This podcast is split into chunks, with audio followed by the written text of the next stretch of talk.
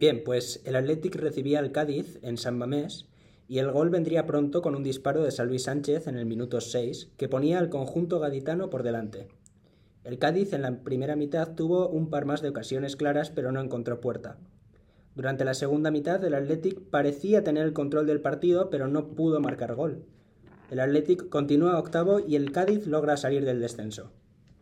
Eh, sí, desde luego un partido en el que el resultado favorece más a, a los visitantes que a los locales que eh, siguen sin ser capaces de imponerse a una situación que no está gustando mucho en Bilbao. El segundo partido de la jornada sería un español Granada que se llevarían los Pericos por dos goles a cero y del que nos puede hablar Jaime Martínez. Sí, pues el partido que acogió en el RCD Stadium eh, entre estos dos equipos acabó con un 2 a 0 en el que volvió a marcar el de siempre, Raúl de Tomás y Adrián Pedrosa. En el minuto 30 se abrió el marcador con el gol de lateral izquierdo y en el 42 Raúl de Tomás eh, con un centro de Darder eh, remató de cabeza y marcó el segundo. Y ya en la segunda parte pues el Granada intentó marcar gol, eh, empezó a tener más ocasiones, pero una gran actuación de nuevo de Diego López, que está siendo uno de los porteros, digamos, está volviendo a la juventud, pues salvó al equipo local. Sí está siendo una gran temporada de Diego López, que volvió a exhibirse. ¿Y qué te pareció a ti, Jorge, el gol de Adrián Pedrosa? Uno de los goles de esta jornada, sin duda. Ah, sí. Vale, corta. Corta, corta. Menos mal que era de- No me parece. Corta, corta, corta. Ya cortaremos. Ah, sí. Sí, cortamos eso. Eh, bueno, el, el gol de Adrián Pe- Pedrosa para mí sin duda es el gol de la jornada. Pues eh, viene de, de un córner y es una volea estratosférica. Quiero decir, se trata sin duda de, de uno de los goles todavía de la temporada. Sí, quizá uno de los goles de la jornada, sin duda, el que consiguió el lateral del Real Club Deportivo Español. Eh, el partido, uno de los partidos más destacados de la jornada fue el Celta 3, Barça 3. eh, en el partido en el que los de Ronald, no, perdón, los de Sergi Barjuan, tras la destitución de Ronald Koeman, en su último partido al frente del club culé, ya que al próximo día se incorporará, se incorporará Xavi Hernández, empezaron con una gran primera parte. El primer gol llegó tras una gran jugada de Ansu Fati que definió y en el minuto 5 eh, puso un puso el 1-0 para, para los visitantes. Después se animó a la fiesta goleadora Sergio, Sergio Busquets, que pese a no ser un gran goleador, eh, marcó un auténtico golazo, un tiro raso desde la frontal, eh, que precedería al tercero y último del Barça también en la primera parte. En el minuto 34, Memphis Depay remataría un centro desde la banda izquierda con la cabeza y pondría el tercero con el que se iría el Barça al descanso. Todo parecía sentenciado, pero en la segunda parte el Barça salió dormido y el Celta despertó. Tras una jugada algo accidentada, llegó el primer gol de Yago Aspas. En el minuto 73 también se unió Nolito, que, puso, que le dio esperanzas al club de Palaitos. Y terminó metiendo en el añadido, en el 96, Yago Aspas un auténtico golazo para poner el empate. Eh, Jaime Martínez, ¿qué te pareció a ti este partido? Bueno, pues este partido es una demostración de lo que viene siendo el Barça en la temporada. Un equipo que eh, para marcar, eh, si están Sufati y Memphis Depay en su mejor momento, pues tienen bastantes argumentos ofensivos, pero el hecho de tener una defensa tan mala eh, le está condenando. Eh, la baja de Piqué fue importante y el equipo pues eh, tiene falta de necesita encontrar una fiabilidad defensiva como la que le ha caracterizado los últimos años que le ha permitido lograr los títulos que la afición culé echa en falta. Desde luego no estuvo contundente el Barça, no supo cerrar bien el partido, pese a irse tercero al, al descanso. El Alavés 2, Levante 1, lo va a narrar eh, Juan Valenciaga, para Gritando Gol, nos va a explicar cómo transcurre este partido. Pues fue un partido que en el minuto 13 Jorge de Frutos metió el primer gol de remate cabeza. Es un partido en el que prácticamente el Alavés tuvo el 60% de la posesión. Quedaron 2-1 al final contra, contra el Levante en Mendizorroza. Eh, en la primera parte pues hubo ocasiones para, para ambos de los equipos. En el minuto 75 José Lu metió un gol de penalti y luego en el 91 volvió a meter un gol, pero esta vez de cabeza. Dos buenos goles de José Lu, pese a ser un penalti muy bien ejecutado, eh, tocan el palo antes de entrar y el segundo de cabeza, un auténtico golazo también por toda la escuadra. Un gran partido de José Lu que está siendo mm, la estrella, la insignia de este Alavés que está resurgiendo. Eh, volvemos a, a contar con la ayuda de Jorge Eraso para que nos cuente cómo fue el Real Madrid 2, Rayo Vallecano 1. Bien, pues el Real Madrid que todavía no consigue alcanzar el liderato y que se le escapa un poco la Real Sociedad, empezó ganando en el minuto 13 con un gol de Tony Cross eh, que sería anulado por el árbitro, pero que tras revisarlo por el VAR sería validado. En el minuto 37, Karim Benzema remata y mete el segundo fácilmente. Durante todo el partido, el Real Madrid fue acaparador de ocasiones hasta que en el minuto 75 Radamel Falcao mete el primero del Rayo. Eh, sí, Radamel Falcao que entró desde el banquillo y dio algo de esperanza al Rayo, pero al final se impuso el Real Madrid, que impuso la calidad. Es sorprendente ver en esta temporada al Rayo perder, pero también habría sido raro verle ganar a este Real Madrid. Eh, Jaime Martínez, ¿qué nos puedes contar tú del Villarreal 1, Getafe 0?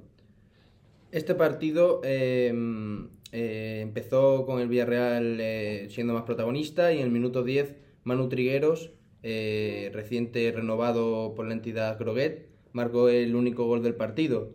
Eh, más adelante, en la primera parte también, Paco Alcácer eh, marcó, pero el VAR le anuló el gol. Y de este partido yo destacaría eh, la cantidad de lesiones que ha habido, porque tanto Danjuma como Jeremy Pino se lesionaron por parte del Villarreal en la primera parte y por parte del Getafe, Alexander Mitrovic se lesionó en el descuento y bueno, una baja que el Getafe tendrá que suplir porque está siendo un defensa titular y pese a que el Getafe sigue colista, es una de las piezas fundamentales del equipo.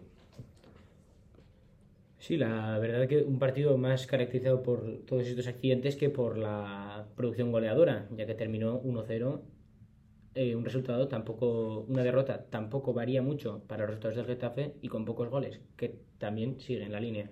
Después hablaremos del Valencia 3, Atlético de Madrid 3, en el que la primera ocasión fue eh, el gol, la primera ocasión clara fue el gol de Luis Suárez en el minuto 35. No hubo demasiada producción hasta entonces, pero a partir de ahí se abrió un festival goleador.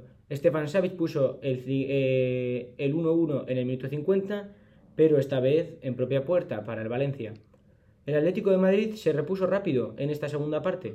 En el 57 Griezmann marcó un auténtico golazo y a los 3 minutos Versálico, tras una jugada con varios rebotes eh, eh, en el área pequeña de Jasper Silesen, metió su primer gol en liga con el Atlético de Madrid. Se puso el 3-1 en el marcador en ese minuto 60 y permaneció así hasta el 90, pero en el 90, eh, ya en el descuento, Hugo Duro, que había salido desde el banquillo, metió un primer gol para él, un segundo para el Valencia, en el minuto 92 y en el 95, un remate de cabeza, otra vez de Hugo Duro, puso el 3-3 en el marcador final. Jaime Martínez, ¿qué te pareció a ti este partido? Este partido, eh, el Cholo, después en rueda de prensa, eh, manifestó su enfado. Eh, el Atlético de Madrid es un equipo que en las últimas temporadas se ha caracterizado por una defensa férrea y el hecho de que en menos de 5 minutos un partido que vas ganando 3-1 se te escape, pues aparte de escapársele los tres puntos, se le escapa la posibilidad de ponerse más arriba en la clasificación que ahora mismo lidera la Real Sociedad. Sí, una falta de contundencia que, como habíamos mencionado en la del Barça, también la vamos a recalcar aquí. Aunque es un equipo en el que nos cuesta más mm, darnos, o sea, pensar que sea un equipo con problemas defensivos, ya que el, Atlético de Madrid siempre se ha caracterizado por esa buena función en defensa. El Osasuna 0, Real Sociedad 2, eh, tuvo lugar en Pamplona. ¿Qué nos puedes contar de él, eh, Juan Valenciaga? Pues el Osasuna se enfrentó al actual líder de la clasificación que mm, dejaría una primera parte bastante igualada, aunque en el minuto 52 hubo una clara ocasión para Isaac, pero la acabaría mandando por encima de la portería. Luego ya, en el minuto 71, Miquel Merino mete el primer gol, pero no lo celebró. Eso hay que destacarlo, no celebró por su pasado osasunista.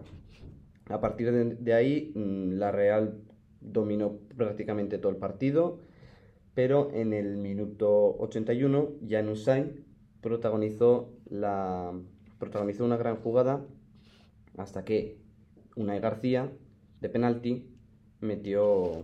No, Unai. García Cometió un penalti y luego el belga metió, metió el gol, que daría el 0-2 al fin del partido. Sí, yo creo que es un partido bastante disputado, bastante igualado hasta, hasta la llegada del primer gol. Sí que es cierto que la Real pues eh, parecía tener más peligro, pero bastante nivelado hasta que Miquel Merino pone el 1-0 y a partir de ahí ya la Real se desata.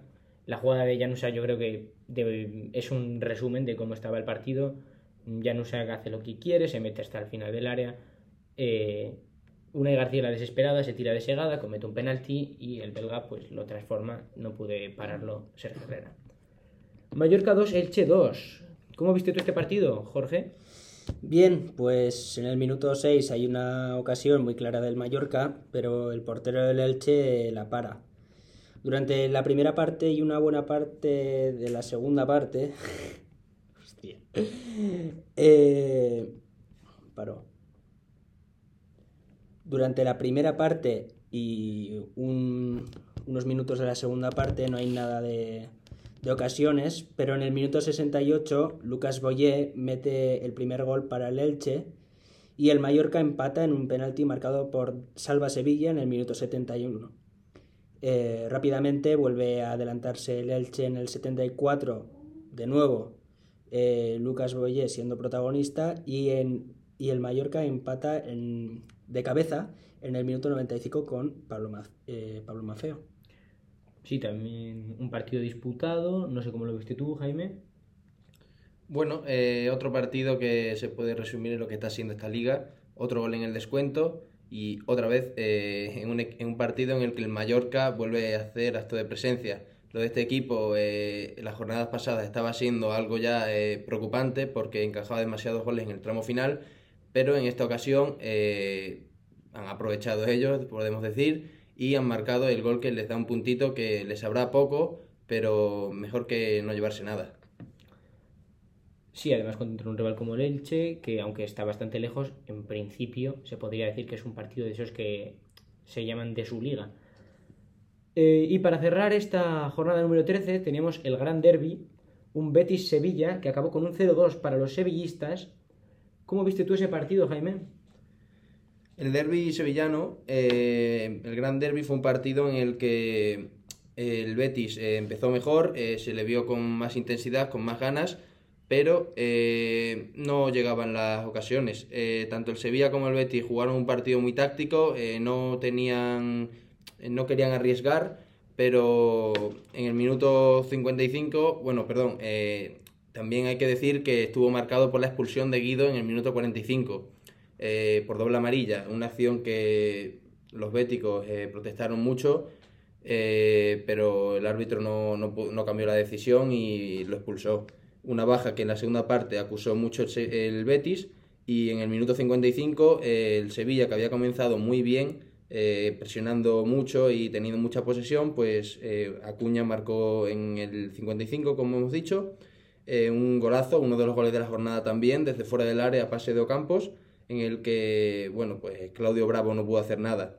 Eh, también eh, Sevilla, bueno, en esta segunda parte eh, acaparó todo el balón, encerró al Betis atrás, el Betis estuvo muy limitado, salvo alguna ocasión de Tello, y en el minuto 81, eh, cuando el Betis se lanzaba al ataque, eh, llegó el segundo del Sevilla en una acción que tuvo mala fortuna por parte del equipo local porque Héctor Bellerín se marcó en propia eh, el segundo y eso fue eh, lo que, eh, digamos, eh, mató al equipo local que acabó el partido muy, digamos, eh, con, sin ganas porque ya sabían que el resultado no iba a cambiar. Sí, la verdad, un partido duro para el Betis, no tuvo suerte, no le sonrió el fútbol. Sí lo hizo para el Sevilla, que se mantiene tercero, a un punto de la Real Sociedad, empatado a puntos con el Real Madrid. En resumen, un, un derby sevillano que al Sevilla le vino muy bien y que al Betis le castigó mucho. Este ha sido el resumen de la jornada 13 de la Liga. Eh, una jornada con muchos buenos goles, muchos goles en el descuento y con muy buen fútbol. Os esperamos en el podcast para las próximas jornadas y las próximas noticias. Esto ha sido todo por hoy. Hasta la próxima. Hasta luego. Venga.